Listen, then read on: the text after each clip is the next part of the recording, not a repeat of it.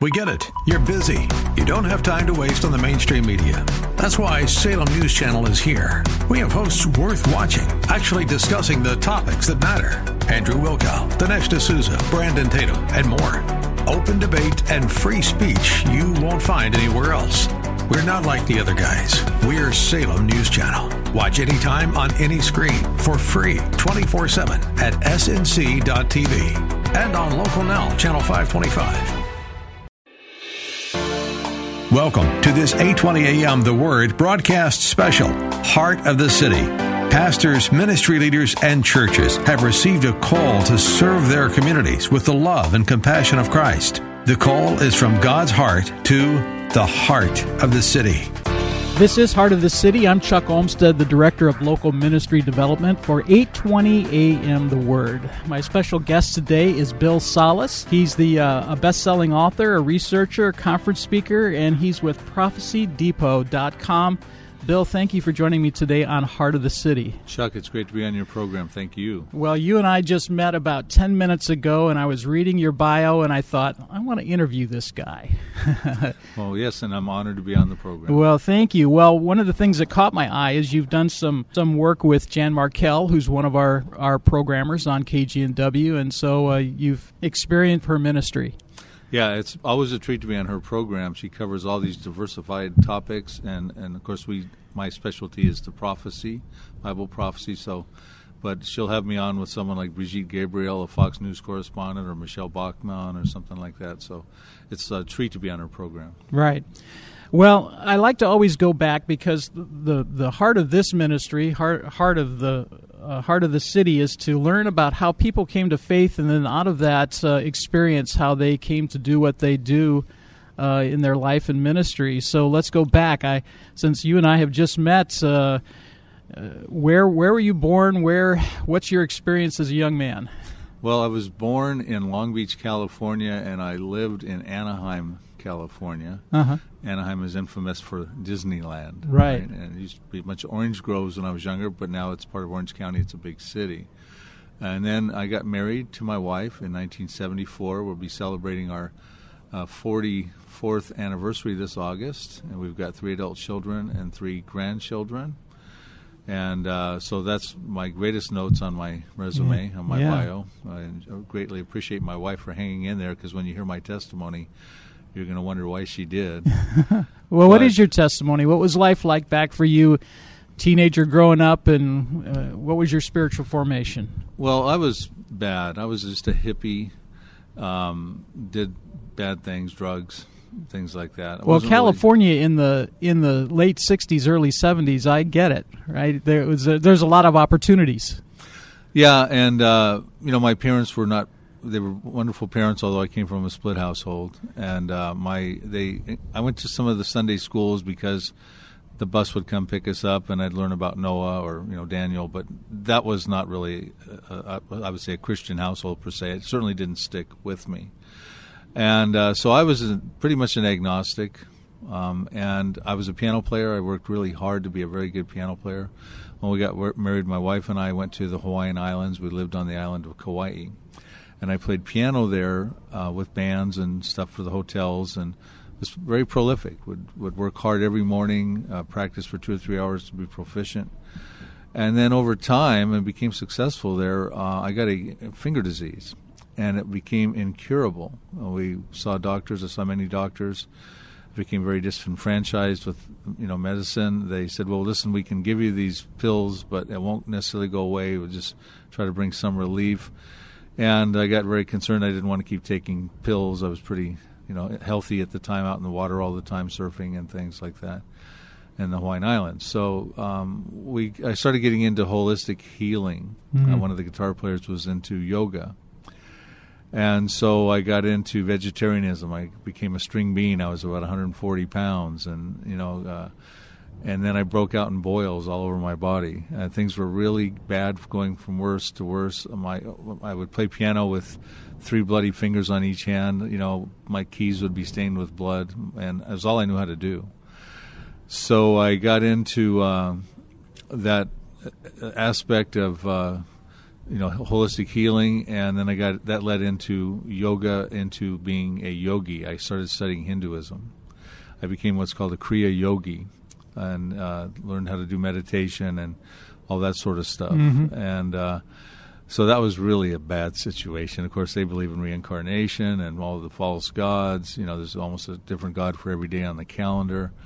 And then ultimately, I w- went from there to a worse situation. I got involved in a cult by a guy who claimed to be Jesus Christ, and of course, I didn't know any better. He did uh, manipulating things that looked like miracles, and sucked quite a few of us into this cult in the Hawaiian Islands. And uh, What year was this? uh, this was around 1980 Mm-hmm.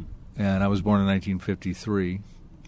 And so uh, we got really it was a bad, bad situation. All the things you'd hear about a cult, you know, were go, you know, capable in this situation. Mm-hmm.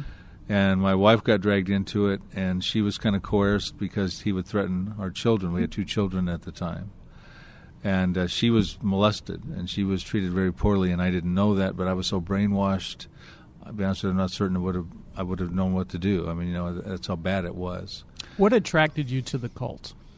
Um, well, I was very vulnerable due to spirituality because of my healing crisis, Mhm. which at that point was go- has gone away. You know, the boils were gone. Uh, the finger, I was playing music again, Mm-hmm. and uh, so I was just vulnerable. And if you don't know Jesus Christ, you are vulnerable. Spirituality in a crisis is a very vulnerable position for somebody. You will you're easily manipulated, and uh, Because that's your why- heart's because your heart's open, right? I mean, y- there's this openness yet, but without the truth. Yeah, you're looking for answers at that Mhm. point and remedy to your predicament. Mm-hmm. And uh, that's why it's very important to understand Christianity. Of course, as you know, I'm a Christian now. You, know, once you understand Jesus, who he really is, the Gospels and things like that, now you you wouldn't be a victim, an easy victim to fall prey to something like that. I wish I would have known what I know now back then. But it dragged my wife and my two children. I've had an, an, another child since then Mhm. uh, through a terrible situation. And then ultimately, the cult leader got exposed, and I came back to from Hawaii to the mainland to California with my wife. She stuck with me. Our two children, we tried to recover, but I went immediately into denial. I did not want to talk about it. I didn't want to have anything to do with anything called God.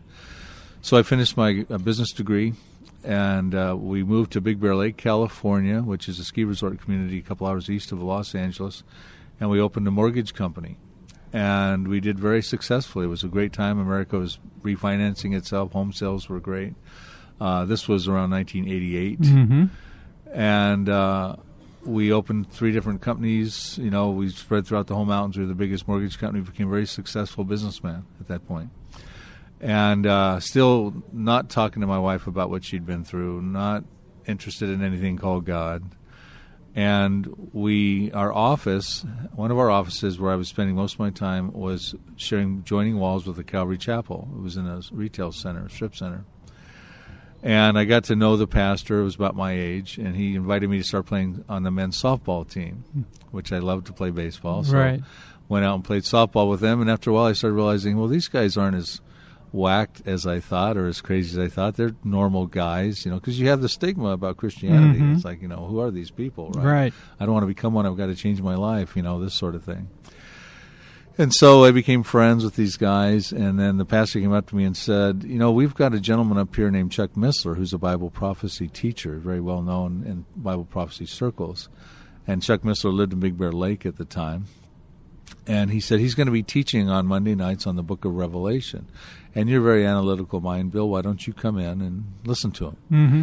So I did. I closed my shop at five o'clock, walked across right next door, and sat in the same chair for weeks. And I heard Chuck Missler start to go through the Book of Revelation, and I started to realize, wow, there's a God, and this God knows the end from the beginning, and that caught my attention. Hmm. I thought, wow.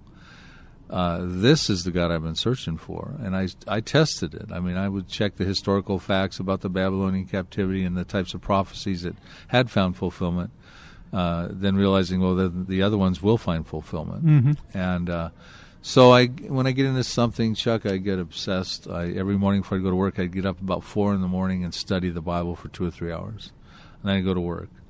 And then my interest got uh, more and more into Bible prophecy. Now, so I and ultimately I went to the church and got saved uh, through this pastor Mike Fulmer at Calvary Chapel, and that was around 1990, 1991 is that time frame. Mm-hmm. They had a huge earthquake in Big Bear Lake, and uh, Chuck Missler moved to uh, Idaho. Mm-hmm. Now he's in New Zealand. And uh, I panicked because I went, "Oh no, what am I going to do?" I uh, so I bought every one of his tapes and listened to him until I was blue in the face, and started studying other guys. And uh, so, but then when 911 happened, I started really turning my attention a lot toward Bible prophecy, trying to figure out well, what what is that about? You know that terrorism is the ugly byproduct of the Arab-Israeli conflict, of which the Bible has a lot to say about. And 911 caught the church off guard; it caught the world off guard. And so I was trying to figure out, well, is there anything to understand here? And I really started getting into the Arab-Israeli conflict as in Psalm 83, which talks about this confederacy that wants to destroy the state of Israel and banish the name forever. And mm-hmm. I figured out who they were, and it turns out they're uh, inner circle countries around Israel today, including the terrorist groups of Hezbollah and Palestinians. And so I started writing studies, sharing these studies because it was vastly overlooked, this area. Mm-hmm.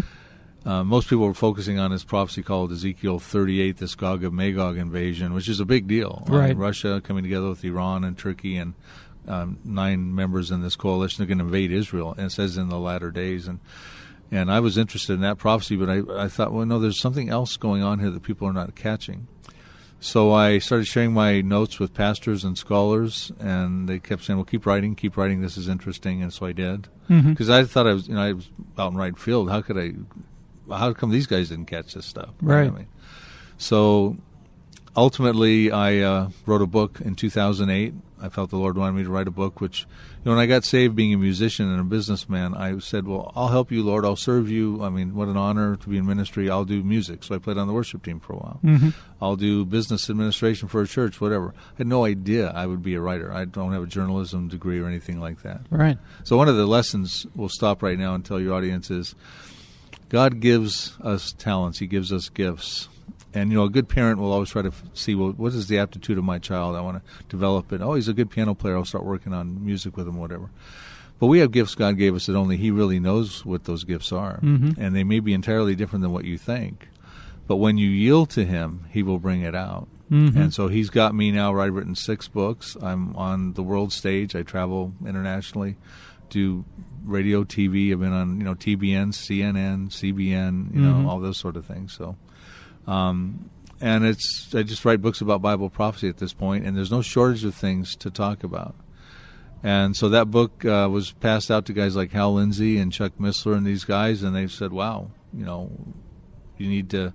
Write more, or you need to be on our radio shows and things like that. Mm-hmm. And so one thing led to another. Um, upgraded that book. That book was called Israelistine: The Ancient Blueprints of the Future Middle East. I upgraded it, uh, answered all the objections people had, like, well, how, how, can that psalm be a prophecy? How do we know that didn't already find fulfillment? How come that can't be part of Armageddon or part of Ezekiel 38? So I, I tried to address all those uh, objections, took them seriously. Never want to stand before the Lord saying, have him say to you, "Well done, good and faithful servant," but right. you really messed up on that Psalm 83 book, right, mm-hmm. or something like that. So I took those things to heart, and I looked at them, and it, it just solidified my thinking and teaching in, in that area. And then since that time, I've written, like I said, some more books and got DVDs that go with it. And uh, at this point, I my goal in Prophecy Depot Ministries is to take the complex information of pro- Bible prophecy, which is about a third of the Bible, and try to simplify it so that the common man, woman, or child could understand it. Because Bible prophecy is not just for the scholarly, but for every man, woman, and child. God wants people to know, and it's like I said, it's about a third of the Bible. It's how important it is to God. Wants people to know what's coming. And uh, he wanted Noah to know there was a flood coming. He wanted Joseph to know there were seven years of famine coming. He wanted Jeremiah to know that the southern kingdom was going to go into seven years of captivity. And there are certain things that he wants us to know right now. And yeah. so that's what I'm busy about. Well, you're listening to Heart of the City. I'm Chuck Olmstead, the Director of Local Ministry Development for 820 AM The Word, and our guest today is Bill Salus. He's with Prophecy Depot Ministries. Bill, I want to step back for a second. Uh, and as you were talking about your wife and your marriage and uh, the hurt that she had experienced during the cult times, how did the Lord work in that situation in your lives? Well, my wife was a true believer in Jesus Christ in the midst of all that. She, you would not really have necessarily known it, and mm-hmm. she wasn't really raised in a Christian household, but she grew strong in the Lord. I mean, she, what survived her was her faith in Jesus Christ. Hmm. And when we came back and I was in denial, we didn't want to talk about it. You know, our relationship was rocky. You know, we were working toward the end of raising our family. She's very committed. I mean, when she says her vows till death do us part, she she means it. Right. I'm so blessed to have that that wife, and uh, so we came back and we were hitting the skids. And at one point, she was going to leave, and she was then look at Lord. I mean, I can't take it anymore. You know, uh-huh. this guy doesn't get it, doesn't know who you are, and doesn't communicate with me, and mm-hmm. we have a normal kind of growing relationship in you, then I'm out. Mm-hmm. And the very day she was ready to leave was the very day I got saved. Wow. And I didn't know she was having those prayers. I had, mm-hmm. didn't know it was being in denial. I didn't realize how critically bad it was in the relationship. You know, being a foolish man. Um, but she is just very special, and uh, so that's how that went. I think all of us, because you and I, uh, we both uh, got married in 1974, so it's it'll be 44 years for us in July. It's learning how to hear the heart of your wife and, and really listen and be sensitive to her, isn't it? That's that's so so critical to a, a yeah, you know, um, sometimes when I'm teaching about the ancient Arab hatred of the Jewish people, I go way back to the time of the patriarchs and matriarchs. And of course, there was a time when Sarah had a barren womb, mm-hmm. and Abraham, uh, he it was it was okay. It wasn't against the, their law at the time, or it wasn't immoral to take a concubine and get her impregnated, which was Hagar, mm-hmm. and and then the child would come out and be given to Sarah in that case, you know, the the wife.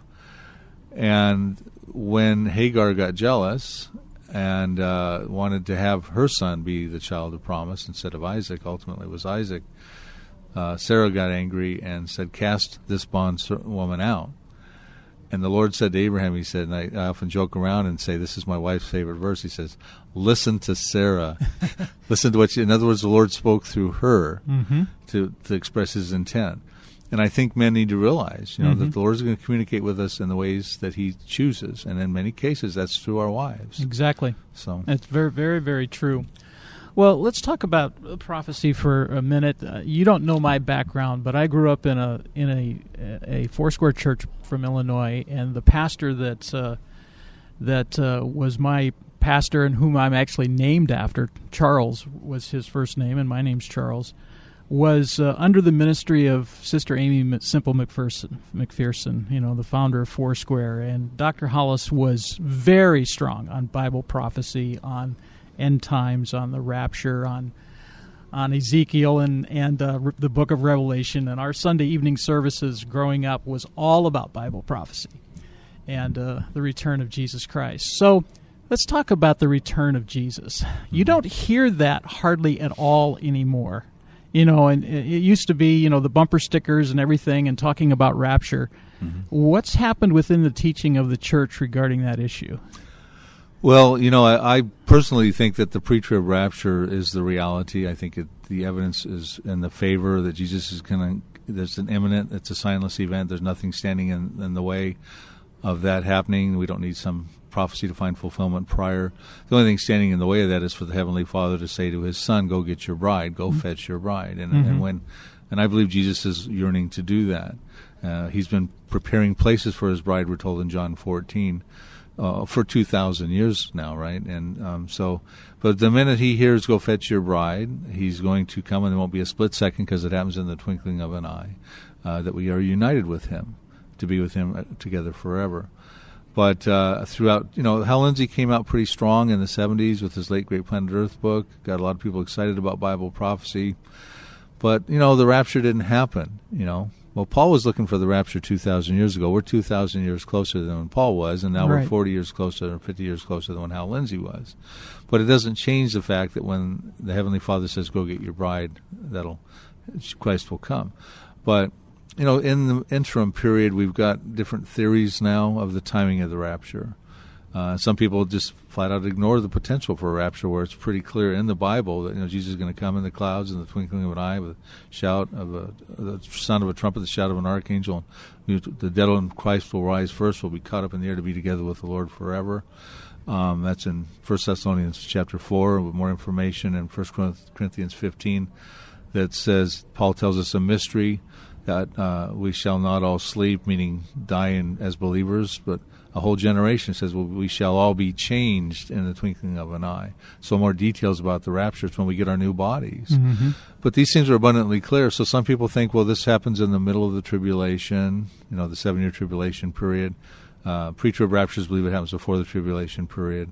Then there's the post-tribbers who believe it happens at the end. It's sort of a a bungee cord jump. They, Christ comes down, gets us bungee cords us back up. We have a sack lunch for the wedding supper, and then then we come back to you know co-reign with him. Right. And then there's the pan trib theory, which is they don't worry about it at all. It's going to pan it'll out. all pan out, right? And I just tell people, you know, I'm pre-trib rapture believer. I'm so pre-trib. I don't buy post toasties. I don't buy green bananas. And when the event happens, we'll just explain it to all the post tribbers on the way up. uh, exactly. So what should that what should that mean for the for our listeners when we talk about the rapture? What does the Lord want us to do with that information or with with that with that mindset that Jesus could come at any time? Well, Chuck, and, and the reality is even more so than ever before because we're seeing so many end times biblical prophecies uh, start to align. The stage is really set for all the prophecies to start finding fulfillment soon and sequentially, which means Jesus is going to come get us, and, and we could experience some biblical prophecies. We won't necessarily experience the wrath of God that comes out in the tribulation period, but there are some prophecies that could happen. I call them now prophecies at the present time. Arab-Israeli conflict in Psalm 83, destruction of Damascus in Isaiah 17, and there's many of them. Um, so as we see, it's kind of the example is used like when you know when you go to the mall and you see the Christmas decorations going on you know that Thanksgiving is just around the corner. Mm-hmm. So when we start to see all these signs developing of the end times, it says, "Hey, we're moving towards the second coming of Christ. He's coming real soon to touch down on the earth and to judge, you know, destroy the Antichrist and judge Christ rejecting humanity in the second coming." What about the rapture? When's he going to get us out of here before? So it'd be like Christmas is his second coming, and Thanksgiving is the rapture getting us out. So mm-hmm. we see the signs.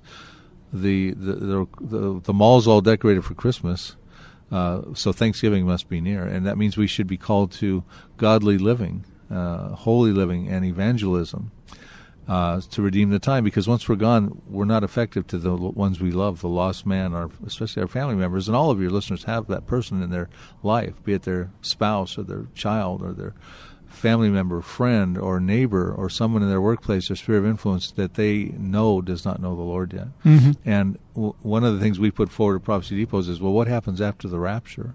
Because it's bad, Chuck. Yeah. I mean, think, bad things happen. Um, you know, a lot of death and persecution of martyred believers and things like that. So, uh, and plus the choice to choose Christ then, when there's supernatural deception it's not a popular choice, and it's a costly choice because you hear about most everybody's being martyred for their faith after that period of time. Yeah. In that period of time, so we're trying to let people know don't take that chance. Amen. Accept the Lord right now. Yeah.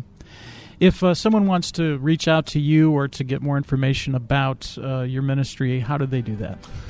Well, they might have to find me in the clouds if the rapture happens. oh, there you go. Well, yeah. how about right now? Oh, oh if we're not raptured yeah, yet? Yeah, okay. Exactly. Well, they can go to my website, which is prophecydepot.com. Prophecy uh-huh. Depot, like Home Depot. We've got a free newsletter that we pass out. We've got a every daily news blog. We put all the current events going on from a prophetic perspective, media shows on, and things like that. So prophecydepot.com. Okay.